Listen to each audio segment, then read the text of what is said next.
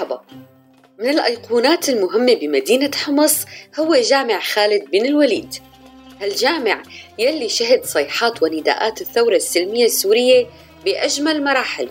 بس إذا إجينا للتاريخ شو قصة هالجامع؟ ومين اللي بناه؟ وإمتى؟ جامع خالد بن الوليد موجود بمنطقة الخالدية بالجهة الشمالية الشرقية من مدينة حمص. بضم ضريح القائد العربي الصحابي خالد بن الوليد يلي توفى بحمص سنة 641 ميلادية.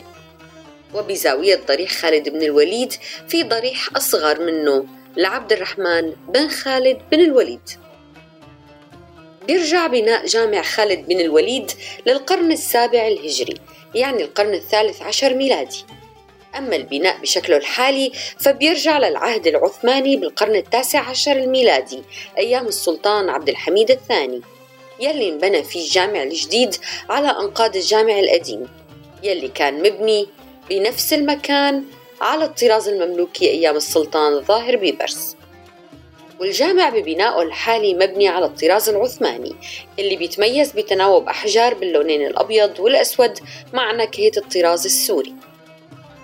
الجامع فيه زخارف كتير وله تسع إبب بيضة أحجامها مختلفة أو بالأحرى خمس إبب وأربع أنصاف إبب وحديقة خارجية حوالي الجامع وبيتميز بالمئذنتين العاليتين يلي بيبينوا بشكل أنيق بين القبب التسعة. أما المسجد من جوا فبيتألف من صحن واسع وفيه أربع قاعات بالجانب الشرقي واحدة للوضوء وواحدة معمولة لتكون متحف للفن الإسلامي. والقاعتين الباقيتين مخصصين لطلاب العلم.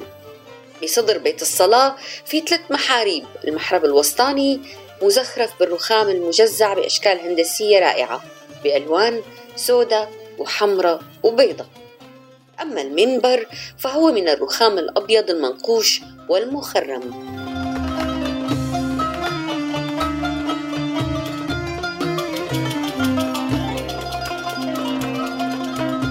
ومن الواضح أنه كان في عناية بالغة بنموذج بناء الجامع بالأحجار الملونة والزخارف والنقوش البديعة. هالشي بيقدر يلمسه أي حدا زار الجامع مثل ابن بطوطة يلي قال لفت انتباهه جامع خالد بن الوليد بشكل كتير كبير وقت زار مدينة حمص. فقال وبخارج هذه المدينة قبر خالد بن الوليد سيف الله المسلول وعليه زاوية وعلى قبره كسوة سوداء. وعدا عن مكانة جامع خالد بن الوليد الدينية وعدا عن جمال عمرانه كان جامع خالد بن الوليد على مر تاريخه محطة نضال ومر عليه عدد كبير من علماء المدينة يلي ناهضوا الاحتلال العثماني ومن بعده الاحتلال الفرنسي. وكان منبره الشعلة يلي انطلقت منها بيانات التحريض يلي دعت الناس للثورة والتحرر وفك القيد. ومن هدول العلماء الشيخ جمال الدين الجمالي إمام وخطيب جامع خالد بن الوليد يلي كان ثائر ضد الاستعمار الفرنسي. وكان يهاجم الانتداب الفرنسي من على منبر الجامع بشكل مستمر بدون أي خوف.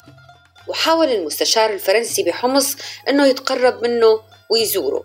بس الشيخ رفض زيارة المستشار وقال مقولته يلي صارت مثل على لسان الناس. نحن لا مننزار ولا منزور.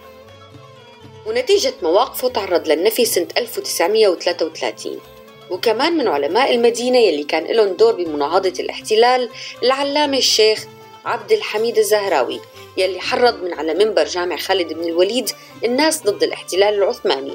وكان واحد من شهداء ستة أيار يلي انعدموا على إيد الوالي العثماني جمال باشا السفاح بستة أيار سنة 1916 وامتد دور الجامع بتجميع الثوار لأيامنا. وكان واحد من أهم أيقونات الثورة السورية يلي انطلقت سنة 2011 هي كانت أهم المعلومات اللي جمعنا لكم إياها عن جامع خالد بن الوليد. إذا عندكم أي شيء تاني حابين تشاركونا فيه اتركوا لنا إياه بتعليقاتكم.